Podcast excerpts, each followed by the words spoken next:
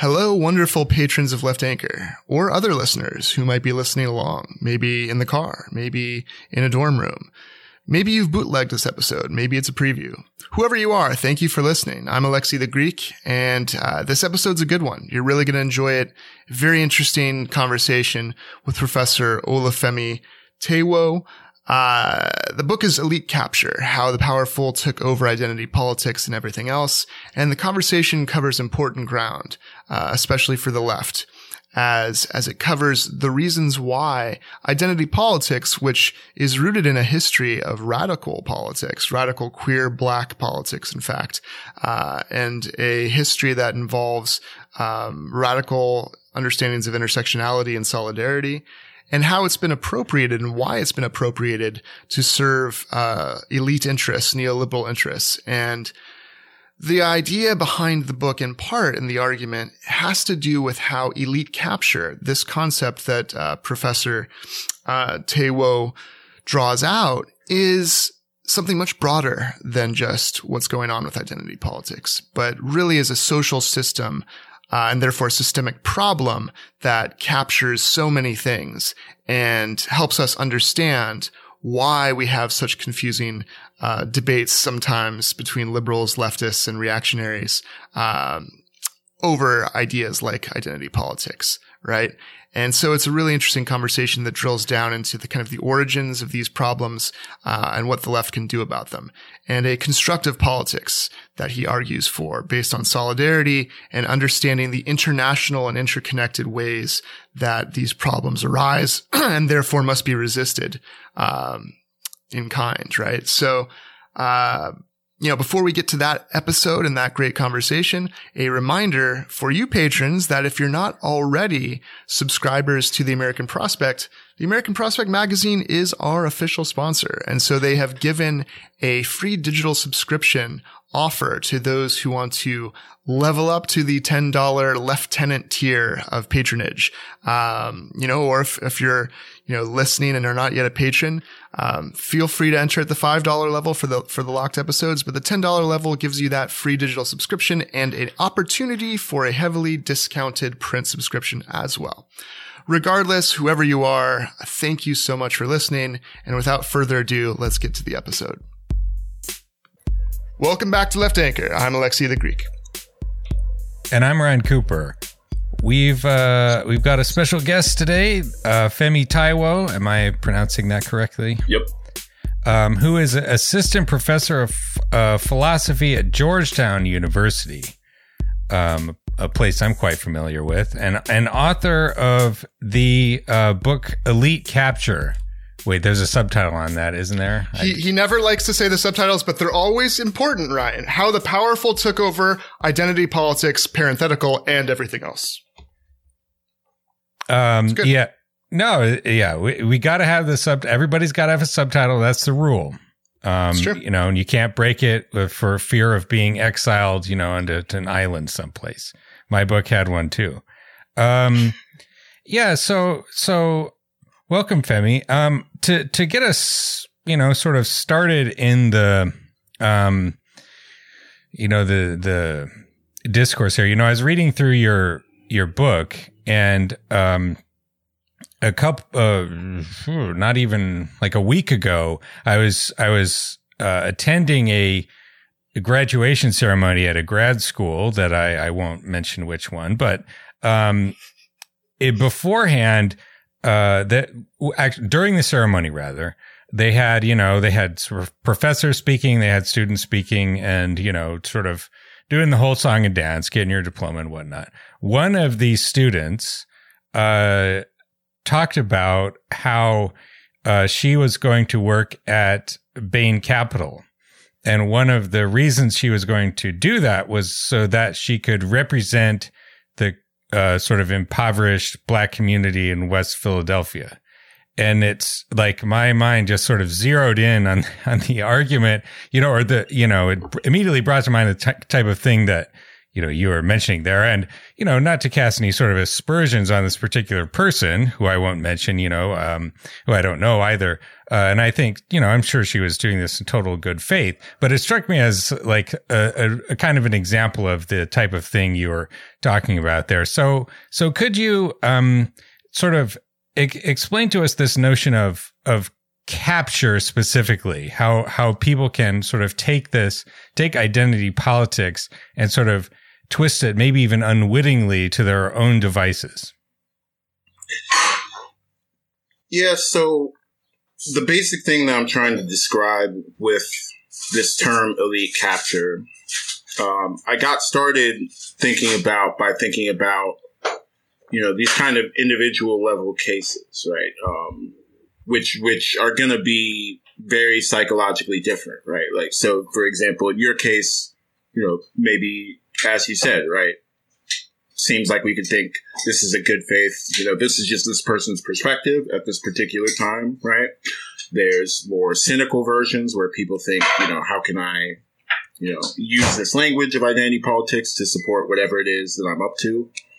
Um, there's things that are kind of in between where people maybe are undecided about what their political views are, but they're just kind of going with the flow. They're using whatever anti-racist you know, uh, anti patriarchy terminology or habits are out there. And, you know, all those cases are different from each other. I'm sure there's a bunch that don't fit into any of those three.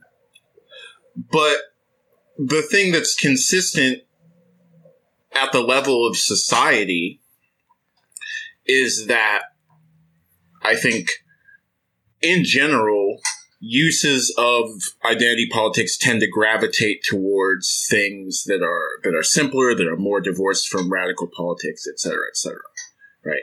Despite so so despite all the differences between the psychology of the people who might show up in these individual level stories, there's this more consistent difference across time where you know this idea that started off with um, you know a radical group of uh, black queer women socialists, right, who came up with this term identity politics in the first place. Um, it ends up marking things, you know, that are that are different from that perspective and that are less radical, that pr- pose less of a challenge to the status quo. And so, really, one of the things that is central to how I'm understanding this is I want to get across the idea that the system, the society level thing, of identity politics gravitating towards you know the center that's elite capture. It's it's it's it's it might show up in different ways for different people at the level of like an episode or a story right? But it's a system behavior. It is the system responding. It is the system responding disproportionately to the people who are most advantaged in society right and it seems to me that I, want to look at two things there. Right? One is uh, the point you make that uh, although it's true that that elite capture involves elites, it doesn't mean there's a conspiracy or they all have the same motives. And, and, and so maybe we could get into what you mean then by the system or the systemic capture by elites.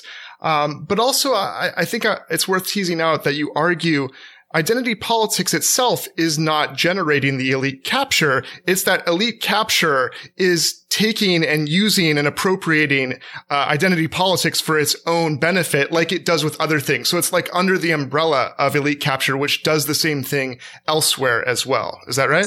Yeah, that's that's that's exactly right. So there are two kinds of inputs into elite capture. Um, and the thing I've been saying these days is think of elite capture not as an on or off switch, but more like a thermometer, right? Elite capture can be more or less severe. Um, in the way that wealth inequality can be more or less severe, right? The rich person might have 10 times as much money as you, or they might have just 100 times more money than you. And those are two very different social situations, right? So one of the things that makes elite capture more intense is what I just said, right? Just the underlying inequalities being larger in and of themselves. Um, so the society that has, you know, rich people with 10 times as much as the average person is going to have less elite capture than the society that has 100 times as much wealth concentrated in the billionaire class than in the average person. Um, so the bare levels of inequality are one thing that make elite capture more severe. But the other thing that makes elite capture more or less severe would be the existence and strength of institutions or social practices that exist in part to constrain elite capture. So at a consistent level of basic inequality in wealth or status or political offices, whatever variables we're thinking of.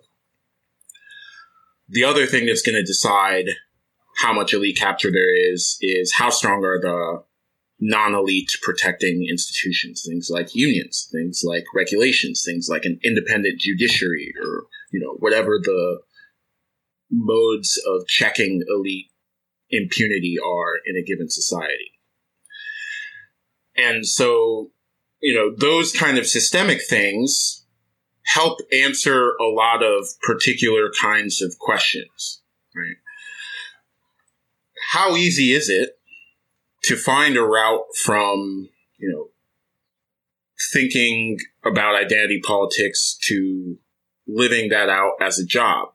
It's probably going to be harder when getting education requires you to be in tens of thousands of dollars of student debt.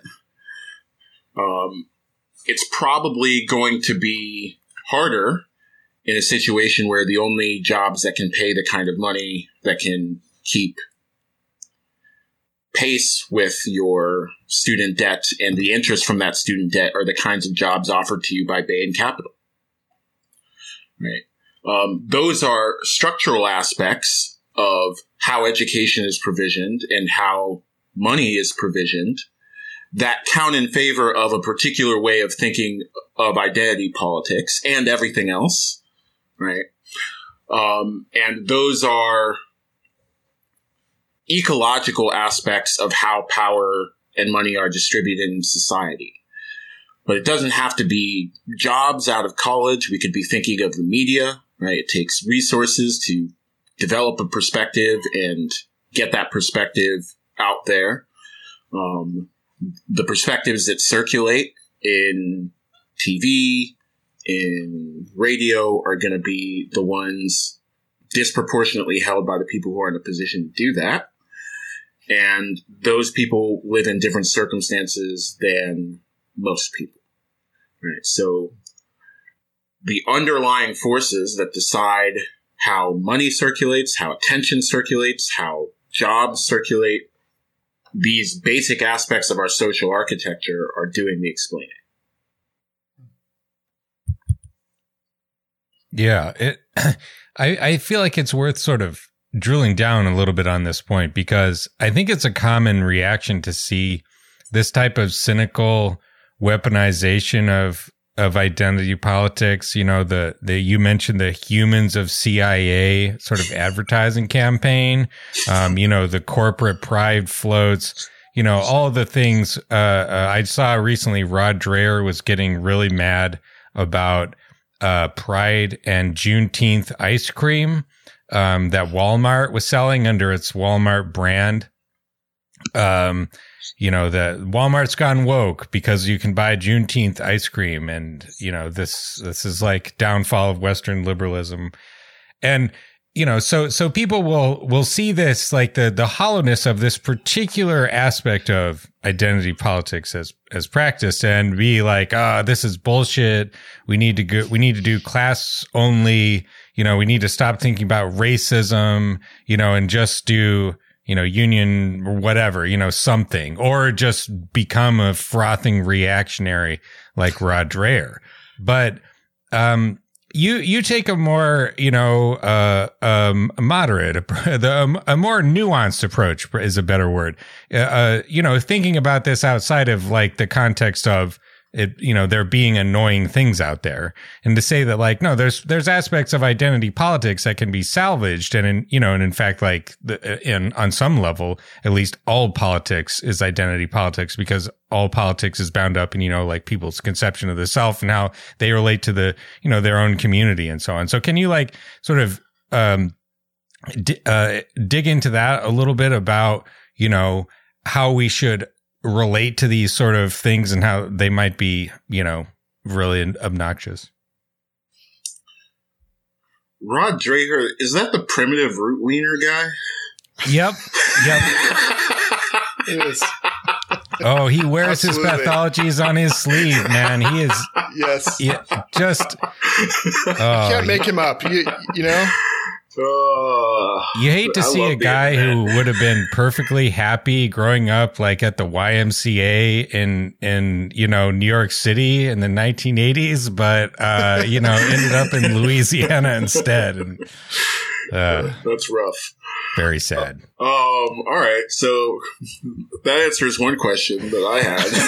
maybe maybe I can answer your questions. now. Um.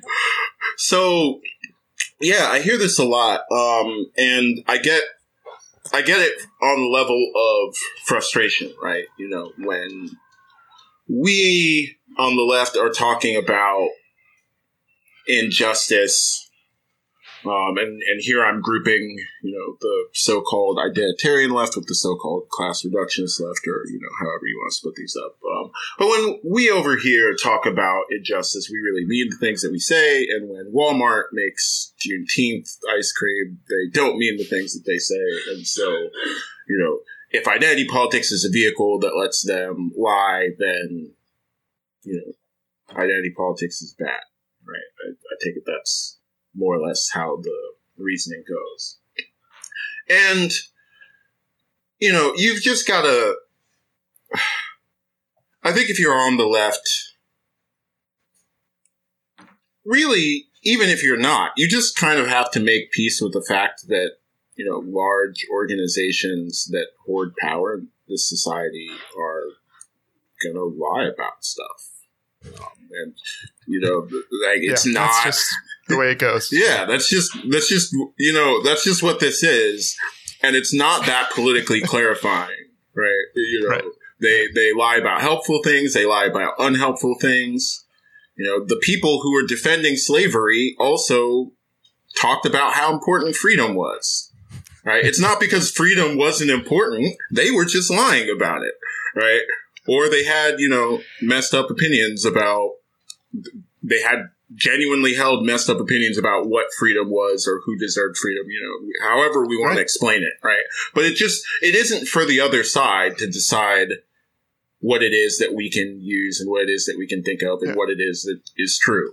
Um, that's, that's, that's just a fundamental disagreement about how we read politics off of the world that I think I have with maybe some of the critics of identity politics who are criticizing. Isn't it a certain kind of victory too? I mean, it's a certain kind of victory in a weird way that reactionaries have to use the language of freedom. And even Trump, as ridiculous as he was, had to say, I'm the most anti-racist president right. ever. You know, like, like there's a kind of victory there in the same way that Ryan and I once saw a pride, uh, parade. And we're like, Oh, this is great. Then we saw sponsored by Google, like on the, right. and we're like, how should we feel about this? But then we thought about it and we're like, I guess it's like on one level pretty good, right? Like it's not bad that popular culture says we must have support for the LGBTQ right, Q community. Yeah. Like there's a sense in which that's good, but the bad thing we can take on in a different way, right? The thing right. where it's doing work to cover for what the change has to actually be to make a difference in people's material lives, right? That's a, that's almost a separate thing, right? In a way.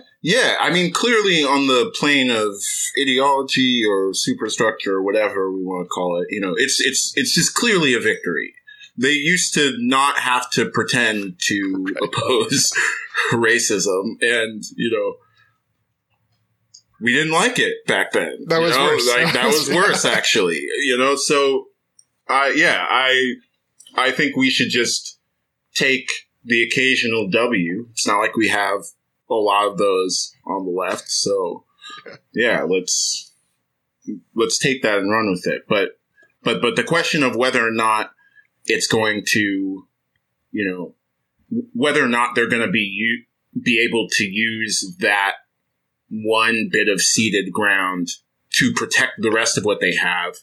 That's not a question about the ideological content of identity politics. That's a question of right. the success or failure of the social movements that we build with identity politics or with whatever else. Um, but I happen to think identity politics is actually positive and potentially helpful for building said social movements. So, so then how does elite capture get in the way? Cause we might have our liberal friends that, that maybe we have some liberal friends listening, uh, other than leftists who might say, well, wait, I still don't get what's wrong with, with, I mean, the elites are appropriating, uh, the right things and the elites are in power. That means power is in favor of the things we're in favor of. What's the problem with Nancy Pelosi doing a kneel? And like, isn't that good? What, why is this not the road to transformative change? Right?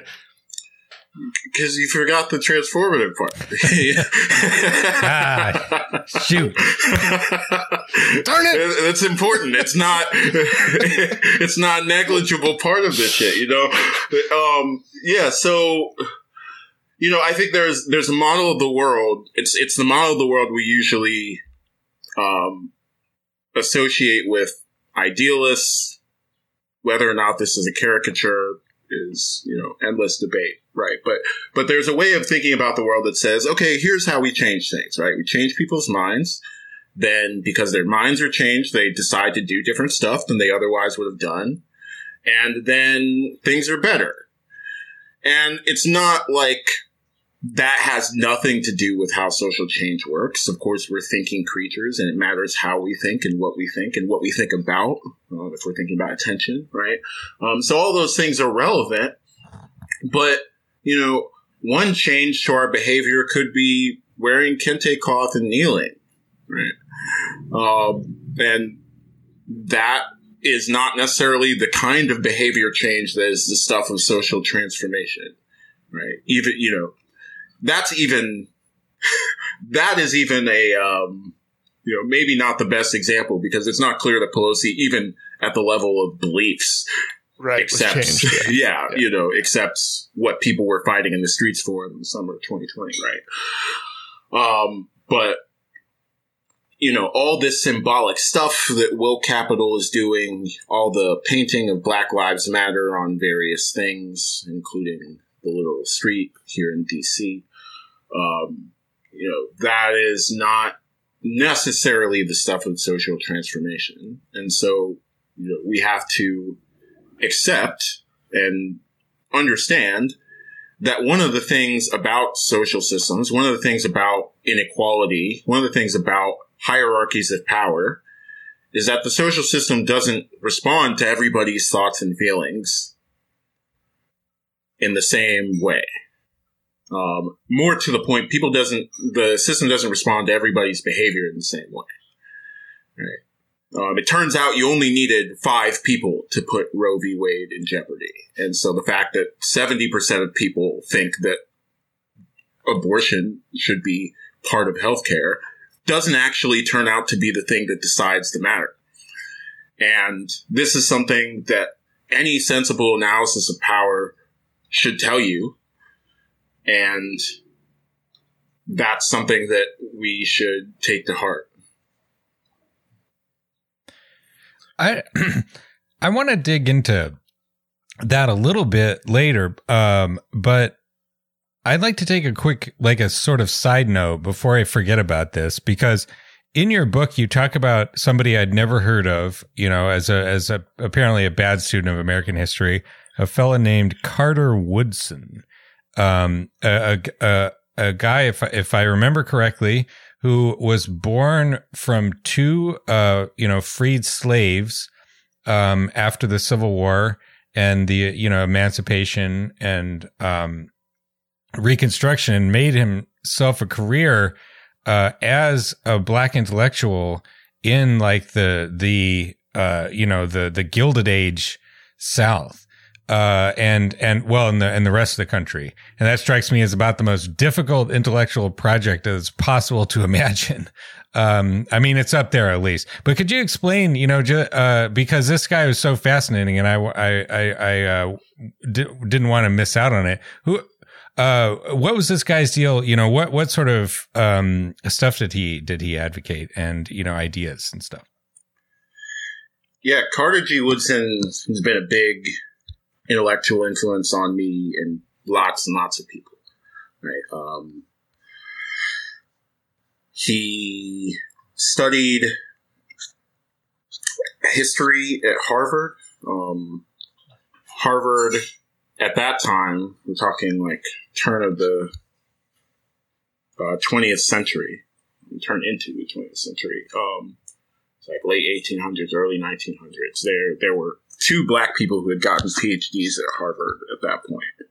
Um, the first was W.E.B. Du Bois, who we've heard of, and the second is Carter G. Woodson, who we've also heard of, right? Um, so, you know, Carter G. Woodson had a much different route to Harvard than, you know, lots of people did now or then. You know, this guy was literally working in coal mines and um, a lot of his early political education was reading the newspaper to his fellow miners. Um, his his mother um, his mother Anna had made sure that all the kids got education, um, and she was in the rare position of being um, literate even while she was enslaved. Um, and so they, you know, they took education very seriously in the family. Um, and then um, G. Woodson went to a racially integrated college in Kentucky that was started by an abolitionist. Um, and with that education, got to go teach in uh, the Philippines, which had become a U.S. colony after the Spanish American War. And between the Philippines and his travels throughout Asia and Europe and Africa, he put together this kind of materialist, to my thinking, way of understanding what education was even about.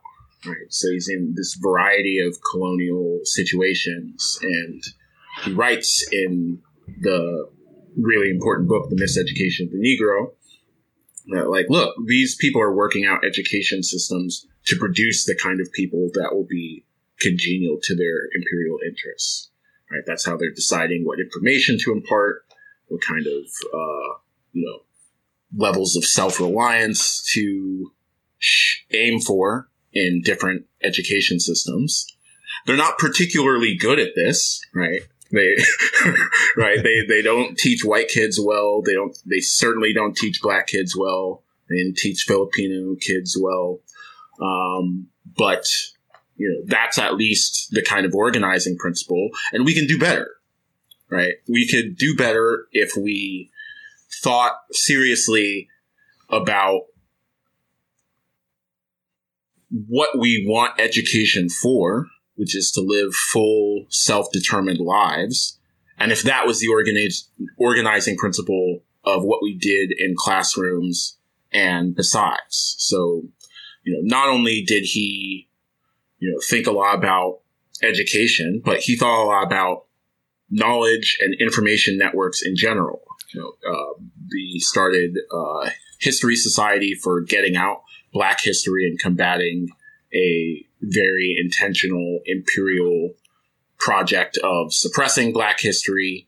He, you know, um, led kind of cultural movements to disseminate to disseminate this knowledge. Um, Black History Month, I believe, comes from is Woodson's efforts among you know all of Woodson's kinds of comrades. So it was a very you know he was not just thinking, how can we make, make these textbooks better? But how does this fit into the project of social domination writ large?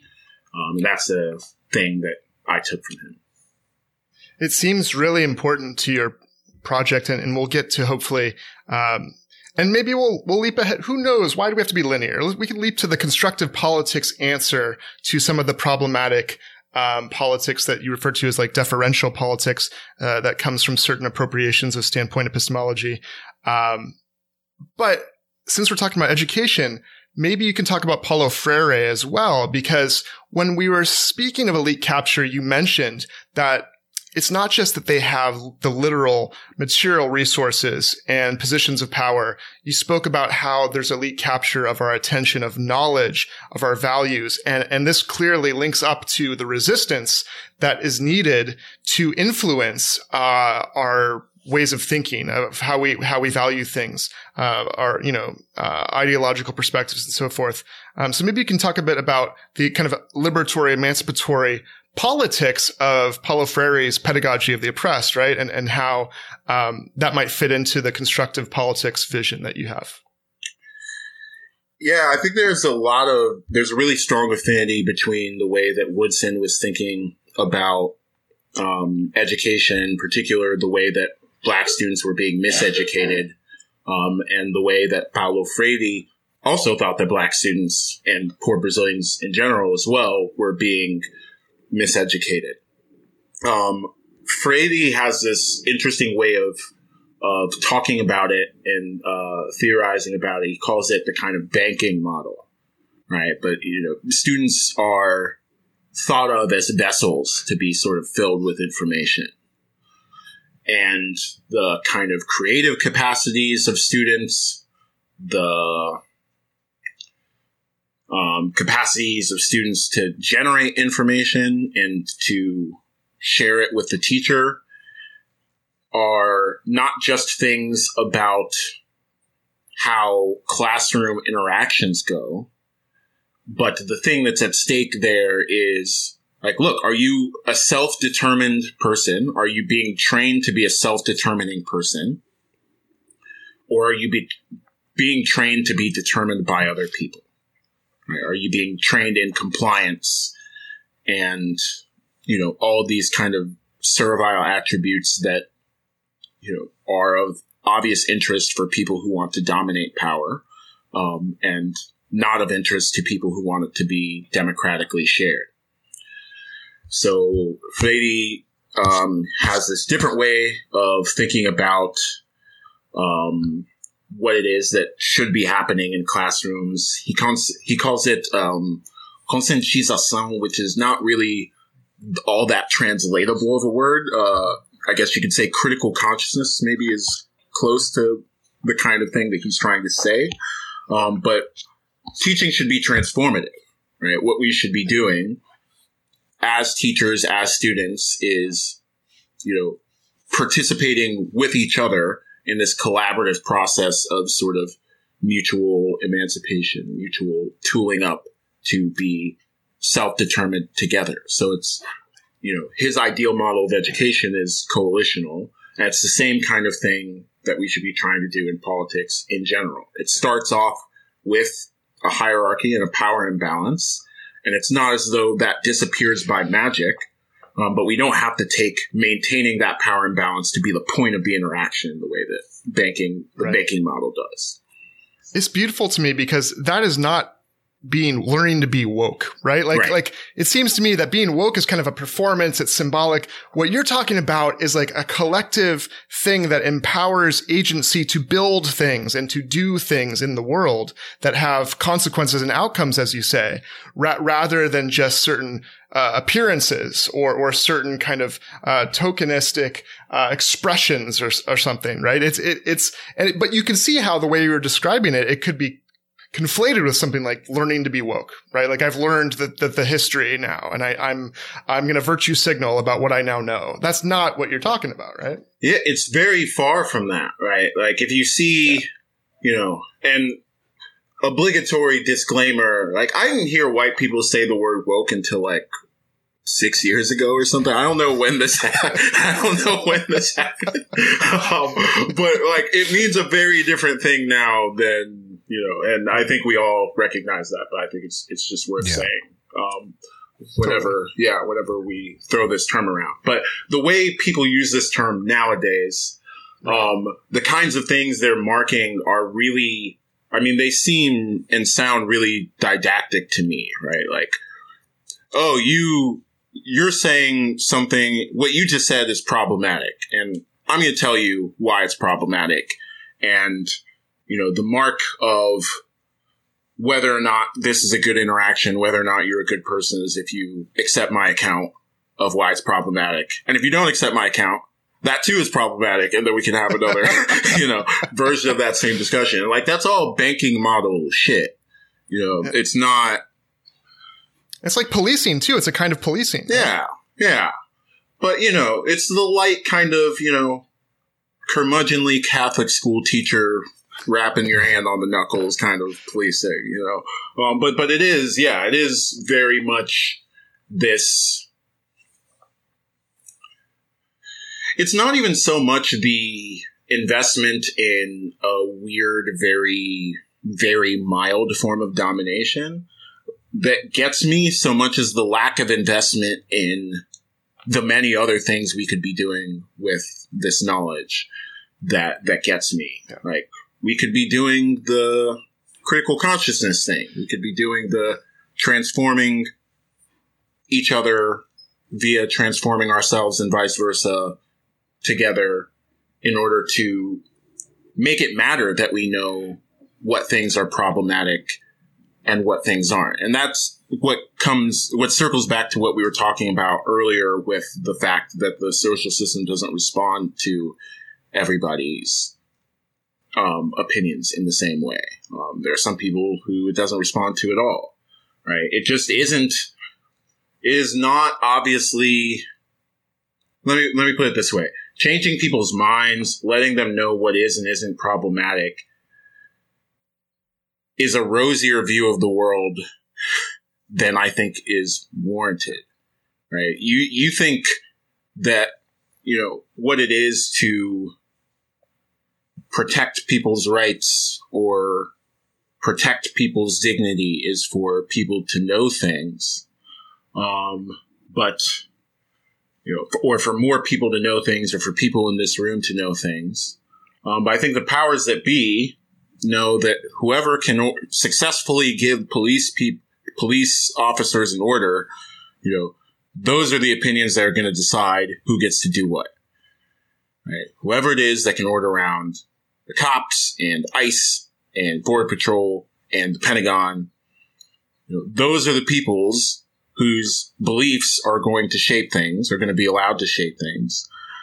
And unless and until you know, we put together the kinds of social movements that are capable of restraining that kind of basic coercive power. And until we do that, you know, it doesn't really matter what you and I agree is problematic. Matters what they agree is problematic. Is this why your constructive politics is talking about outcomes and unity? Because um, one of the things it seems like you're saying isn't necessarily as helpful. There's a lot of oppositional politics, uh, you know, anti-racism, anti-colonialism, anti, a lot of things to be against. And there's this model of, of of struggle and opposition. Although it sounds like that is really important when we're building these social movements. So, so help, help us understand what you think is, is the best path forward to, to kind of constructive change and transformative change. Um, how is the unity that, that we're talking about here that maybe connects us back to the original meaning of identity politics and intersectionality. How is that different from a kind of oppositional approach to politics where, where it's like us against them and, and we're against something? Yeah, so so I want to make sure to be, you know, to make sure that I'm being clear about this. Like, protest is good, and you need to oppose things, right? Some of the things that are currently happening in the world are are bad, and some of the social forces and people and uh, parties that exist in the world are, are bad and they have to lose for us to. I could think of two parties that are particularly bad. I don't know if you're. You... at least two. At, you know, at least two. um, you know, and and they have to lose for us to win at making a just world, a good world that actually works to safeguard the interests of everybody rather than the profit and security of. It's, it's just true that there are things in this world that have to be changed or challenged to get that done. But what I'm wary about is the way that opposition becomes its own politics. Um, and I, I just don't see, I don't see anything good coming of that. All right. One, one point I like to make just to kind of get people on the same page quickly with at least how I'm thinking about it is just, you know, there were lots of opponents of, say, British imperialism, you know, in the middle 19th century, right? Like all the other empires. you know, like yeah, yeah. From a from a moral position or from a pragmatic political position, you know, defeating an enemy worth defeating even fighting an enemy worth defeating didn't necessarily in and of itself put you on the good side of things. You know, to the ex- to the extent that there even was a good side of things, and in a lot of the wars of that century and every other century, it's been far from clear that there was any good side of things, right? Um, it's conflict just doesn't answer all the political questions that we have. Surely we can't build a universal healthcare system if there are Republicans, but it's neither is it true that, you know, the destruction of the Republican Party would be the same thing as putting hospitals and clinics in every, you know, community that needs them and putting them close to people and getting community health workers to make home visits to people who are elderly or disabled or just given birth. Like those are fundamentally different projects. It requires different skills, different capacities, answering different questions and doing different stuff. And, you know, you can't punch your way to those kinds of victories. And that's really the thing that I'm trying to say with constructive politics. Um, we have to build the things that we want to exist in the world. We can still punch Nazis. Though, oh, right? for sure. Okay, yeah. okay, just making sure. That's okay. Yeah. Just, that's just not the only thing we're we should do. Right. That that section of the book actually, I recently reread um, James McPherson's book about the Civil War, um, and and it struck me that that it, that it was maybe like a a pretty significant example of just exactly what you were talking about here in the Union War effort, where they were at the same time uh, attacking this hideously immoral institution of slavery, uh, while revitalizing to a fantastic degree the uh, material economic institutions of the country. Um, you had the land grant colleges that to this day are like some of the best universities in the world. Um, you had the Homestead Act, problematic, stolen from the Indians to like a lot of it, but you know, it was a redistribution of wealth to some degree. Uh, you had a, a, huge reform of the banking system. You had a, um, an abolishment of the gold standard temporarily. Um, massive infrastructure projects all over the place. Um, and so, you know, it, it was, uh, eventually, I think, a recognition of the fact that in order to achieve you know, this, this like political egalitarian Republican, small R Republican goal that they had set for themselves and large R Republican, actually, now that I think about it back in them days, uh, they had to, you know, do both things at the same time. They had, they had to deal with the, uh, you know, the, the, uh, identity politics, uh, as it were, that wasn't called that back then of, of de- slavery and the, the prejudice against, uh, black people to some you know, it was imperfect victory to be sure, but ma- major progress was made temporarily. Um, and at the same time, you know, revitalize the institutions of the country, um, such that the, the victory could actually be achieved. And that seems like sort of like a, a, a, decent example of the type of you know collective project that you're talking about right? A co- collective emancipation of like the the whole country done in a pretty pragmatic way. Yeah i think there's a lot of parallels of that period of the history right? A lot of um a lot of african americans went to go fight with the union army It's not because those people weren't racist. Those people were racist as hell. You know, um, they dealt with constant discrimination at every level of service in the yep. Union Army war effort, but they also beat the Confederacy. And, you know, people kind of had their eyes on the prize there. And they didn't just stop at beating the Confederacy. Like you said, that whole effort involved huge, large scale changes to the entire political, social, and economic um, foundations of the whole country.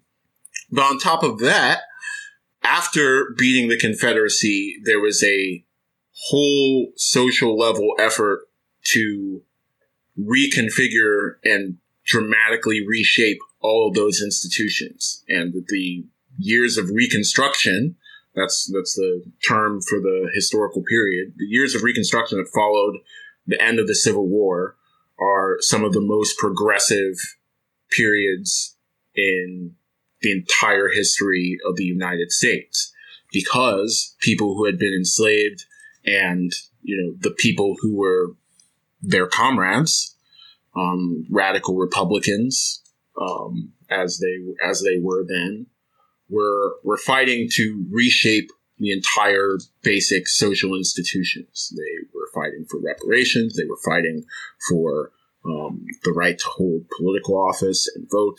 They were fighting to end exclusions over, you know, racially stratified exclusions over who could own property and what the terms of work could be, all those sorts of things. So they were fighting to build something, um, and they did build uh, many things.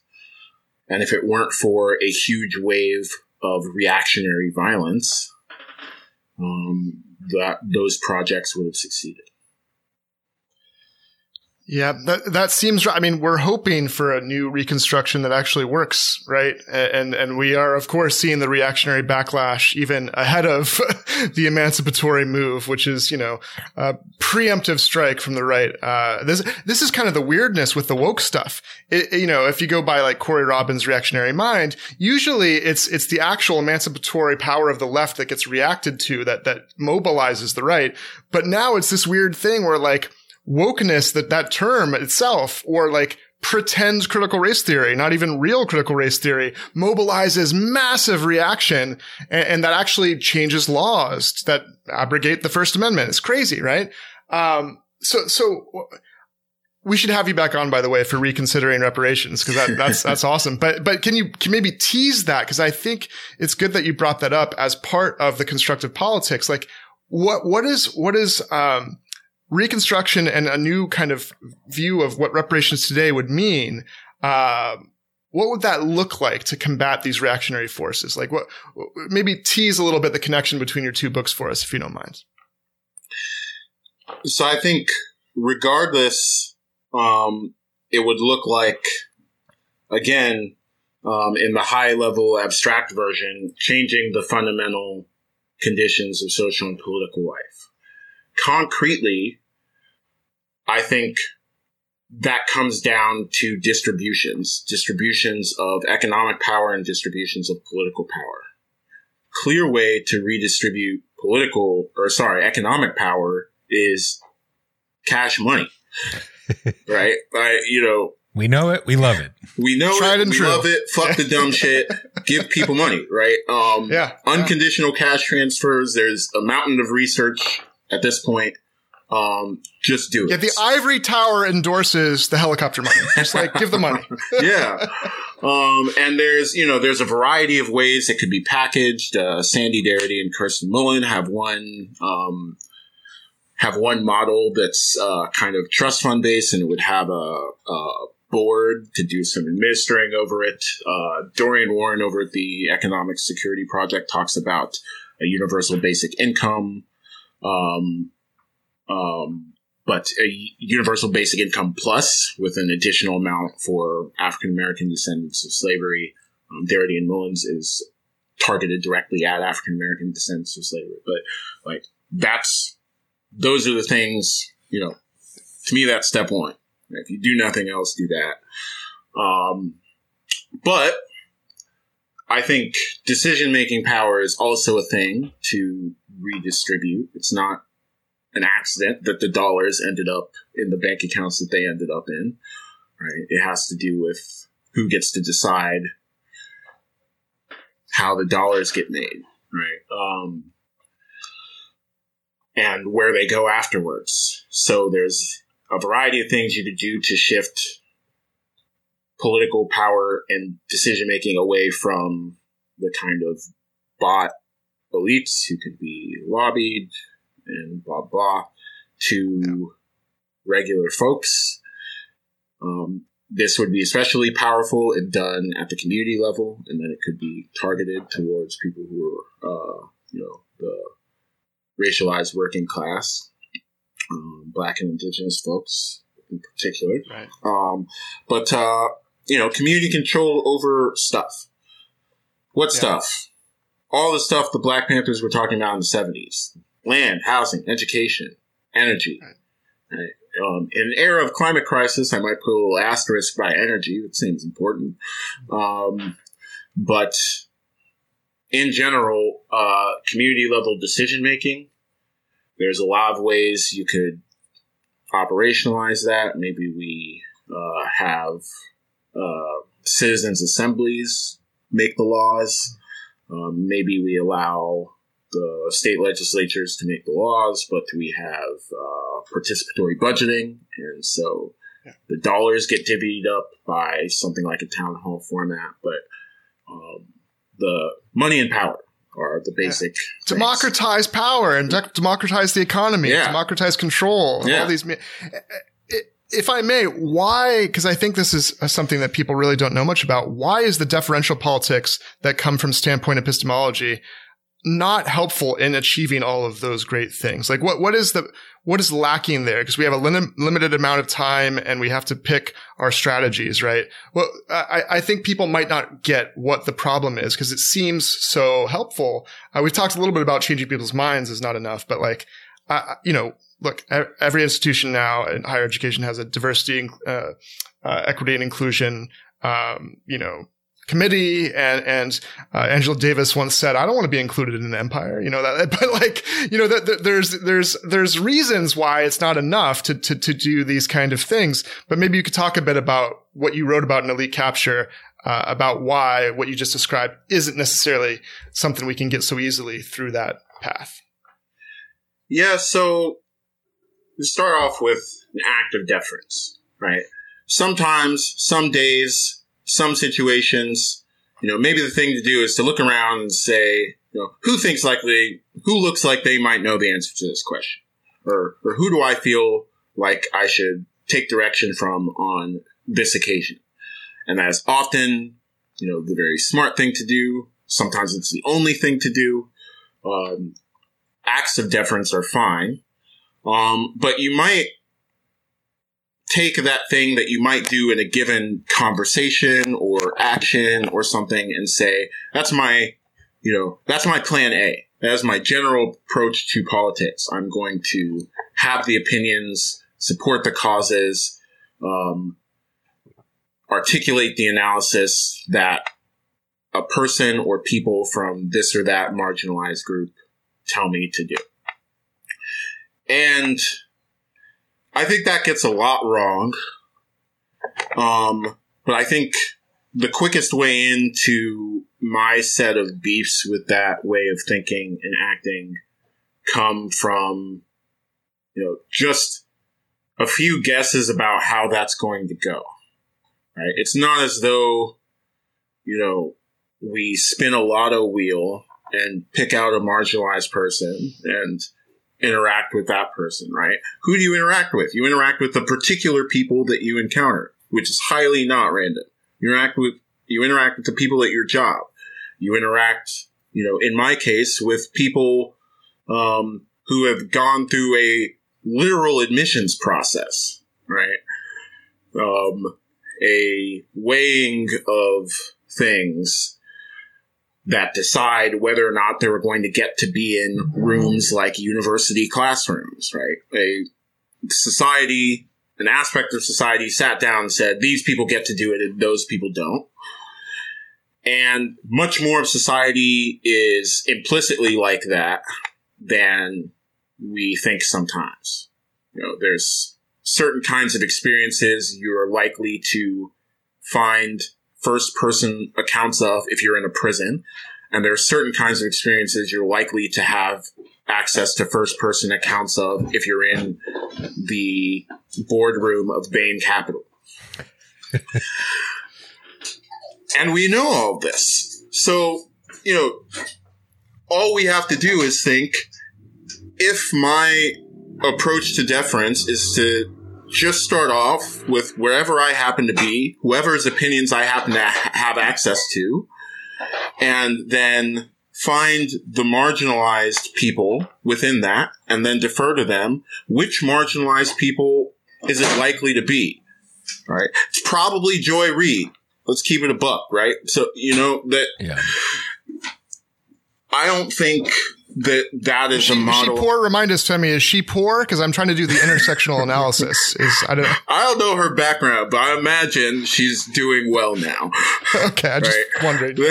you know, um, MSNBC does have a good number of viewers. Uh, so, yeah, so you know, it's a procedure. It's a way of relating to the world that kind of bakes in a ton of inequalities. And then at the final stage, when you're looking around the room you happen to be in, then says, I'm going to pay attention to marginalization now. And, um, I just don't, I don't think much of that as a practice, even for the question of what should I say in this room or this particular conversation. Um, but much more importantly, that just strikes me as the wrong question. Like fundamentally, it's not about how do we interact in these particular circumstances. You know how to interact. You're an adult. Don't say hello. Don't be an asshole. Right. right. Don't be and, a dick. And That's do right. your best. You know, like listen to what other people are saying yeah. and be honest. All that good shit. Right. Um, you know, the hard part isn't how do I make it unscathed out of this conversation? The hard part is how do I make it unscathed out of this, you know, contentious interaction with the police? And, you know, that's the hard part. And that's the part you might need organization and, uh, people power and all those kinds of things to deal with. And you are not you know, uh, anti-racist book list away from getting those things. Even if it's my book, sorry to say.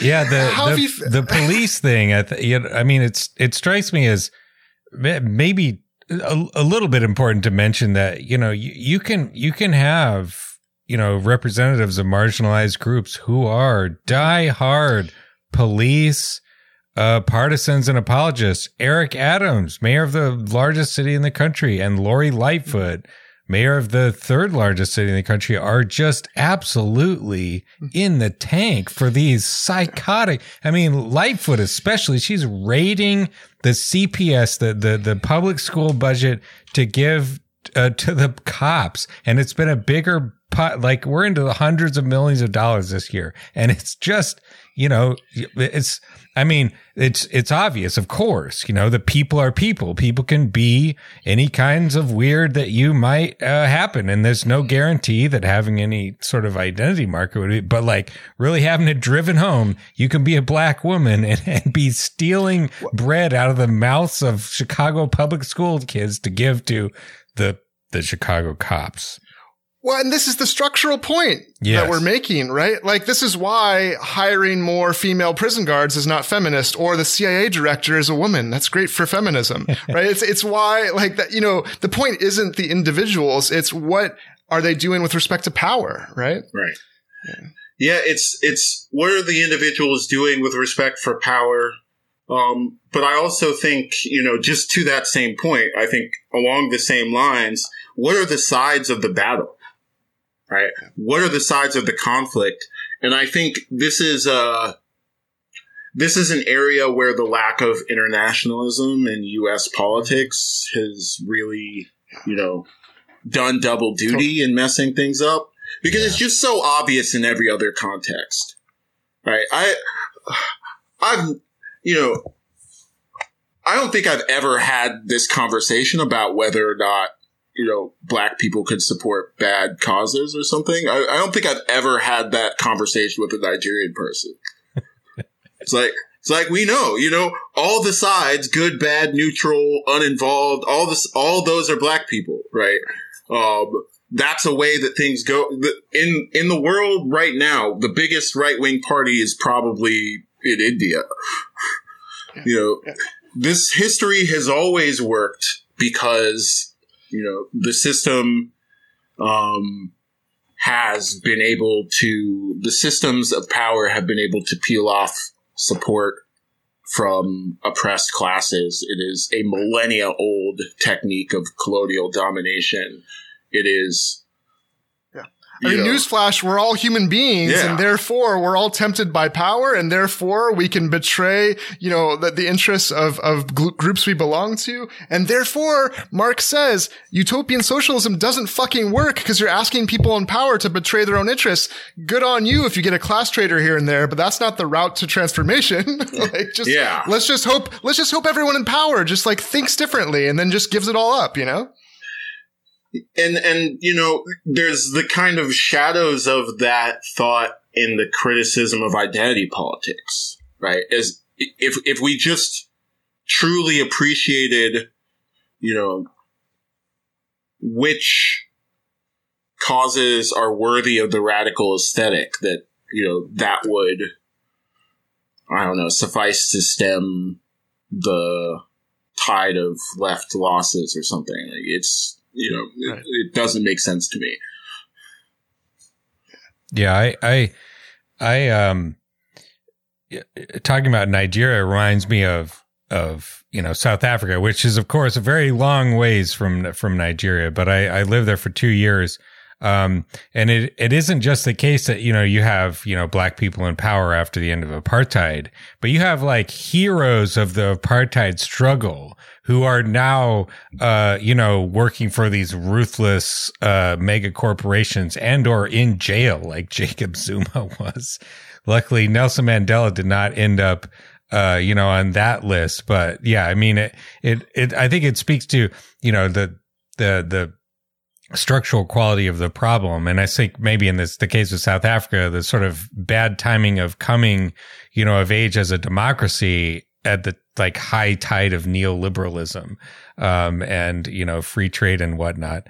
Um, I have just one more question for you, Femi, if you have time. Um, you know, you have an uh, an interesting point. It's a little bit of a side note here, but you talk about this, the what I might call the epistemology of of trauma, and I in a way that I think is is pre, uh, pretty instructive. But can you sort of you know go into this you know the this point about how uh, experiencing trauma may or may not be, you know, uh, um, value valuable in terms of you know someone's experience and uh, uh, competence. Yeah, it goes it goes to what uh, we were just talking about and what you were just saying. You know, in the context of people who had been who were veterans of the national liberation struggles, ending up you know, being on the wrong side of things later.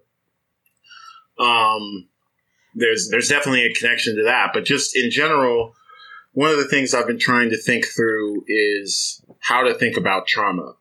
And I always, you know, I always want to start off by saying the fact that we're taking it seriously is a political advance. Um, it was a overtly political advance um, in the U.S. Women's liberation movements and uh, the the women's liberation movement and um, the, of course, largely male anti-war movement um, of of veterans, the the veterans wing of the anti-war movement, were pivotal in making trauma something that researchers took seriously, um, kind of renewing researchers' interest in trauma, um, which has a lot to do with um, the later kind of cultural interest in trauma that we have now. And I think that is clearly an advance and something that we need to keep going. But part of taking trauma seriously, I think, is, you know, tra- is taking a critical eye on this kind of trauma as expertise way of relating to trauma that has developed and sort of attached itself to certain versions of identity politics. And it's in a lot of ways the furthest thing from my sort of instincts and I guess experience, um, firsthand and secondhand with trauma. Um, I don't think that it's appropriate or helpful or even respectful, really, to treat trauma as a kind of credential um, in the way that it's it's come to function in some communities. I just don't think that's what trauma is, and we have lots of testimony and social science and you know this that and the third to suggest that you know a really common thing that can happen with trauma is that it messes you up temporarily or not so temporarily right? It makes it harder for you to relate to other people and for you to trust other people and for you to um, you know exist in a healthy way alongside with other people. Um, it's for a lot of people an obstacle it can be overcome especially when you have a scaffolding of strong healthy relationships um, where people hold you accountable for things and where people um, help you with things and where people maintain these reciprocal relationships with you. Um, but it takes work. It takes a recognition that there is something to be overcome to have that healthy relationship with trauma. Um, and that's the kind of relationship that is most compatible with growth and resilience, and mm. it's the kind that's worth cultivating. I think. That's beautiful. You know, it strikes me that there's a lot of people with profound wisdom and excellences that come from trauma. And then there's like Donald Trump, which is like, of course he's tr- been traumatized because to be that kind of guy, like he went through some shit. I'm sure his father was probably a real piece of work. You know what I mean? Yeah. yeah but, yeah, but like that could produce a Donald Trump as a result of trauma, right? Right. Um, if you have time for one last quick question, if if you don't mind, my friend, uh, and and this is this is uh, per our buddy David Kaib. On the left, we have these internecine battles, and and you know, given your vision for constructive politics, what what's like, what does productive conflict look like when we have these kind of whether it's within DSA or or just like how do we work together to have this positive, constructive vision to build things when we have such big differences we're trying to work out, even when we self-identify on the left, even, even within the left, right? There are two things that come to my mind um, under this heading. Um, one is the kind of affordance view of constructive politics, right? Uh, so affordances are just aspects of the built environment that make stuff usable, right? If you want people to bike, maybe make a bike path. If you want some people to carry something, give it a handle, right? That kind of thought. And, you know, we can agree on building those things without agreeing on much else, right? Maybe this group thinks we should be biking over here, and maybe this group thinks we should be biking over there. Maybe, you know, there's tandem bike tendency or whatever, right? Just make a bike path and people can kind of figure it out. Yeah, people can, you know, um, and I think analogs of that are things like, you know, some of these left publications, right? Um, or databases or strike funds, right? You don't have to agree with, you know, every single constituent strike demand to think like, look, it will help the union to have a bedrock of funds to be able to use in the event of a strike. And I'm going to commit to that, even if I have dis- disagreements with this or that section of the rank and file or whatever it might be. Right. So a focus on building those kinds of usable things like unions themselves and not just strike funds, um, but usable organizations, usable stuff, um, things that make a practical difference in uh, fighting for things. But on the level of political culture or, you know, the way that we think and our kind of moral norms and habits as far as disagreement, this is actually one of the things that I find most promising about identity politics. Um, and that is,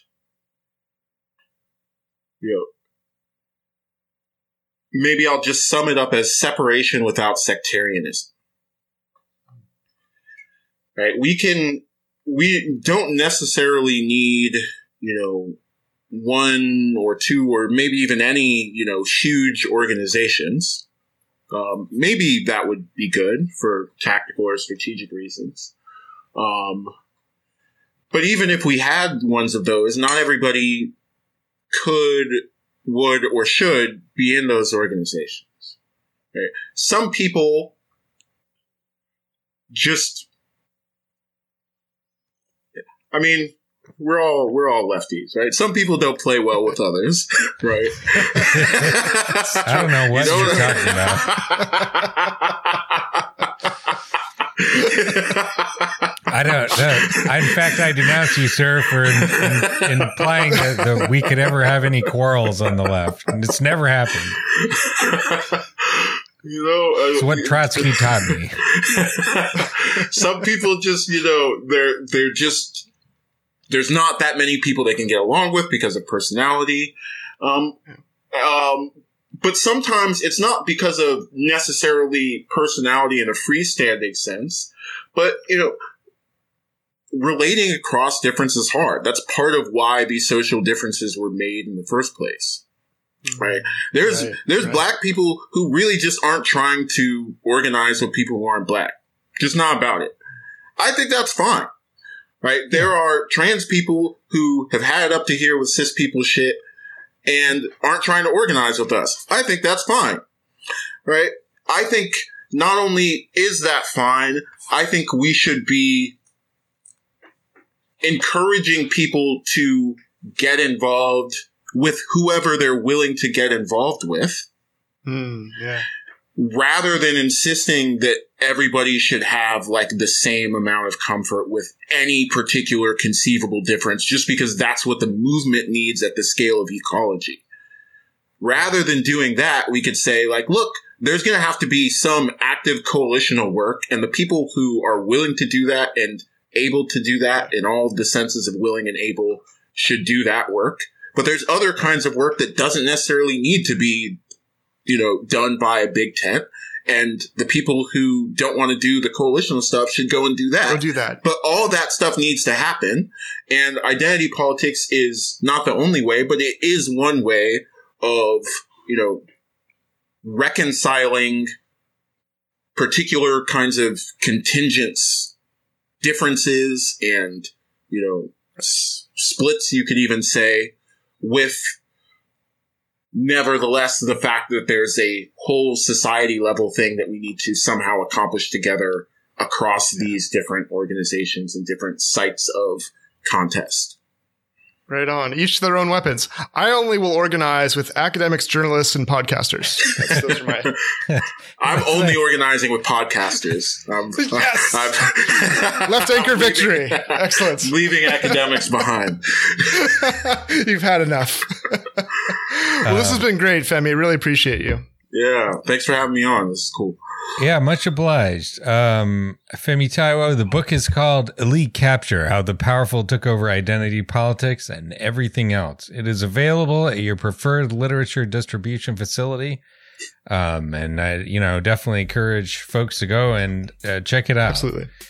It's aesthetically beautiful as well, an adorable little book. You'll like it, I promise. Yeah, nice little hand picking things up. But we uh, thanks for listening, everybody, and we will see you in the next episode.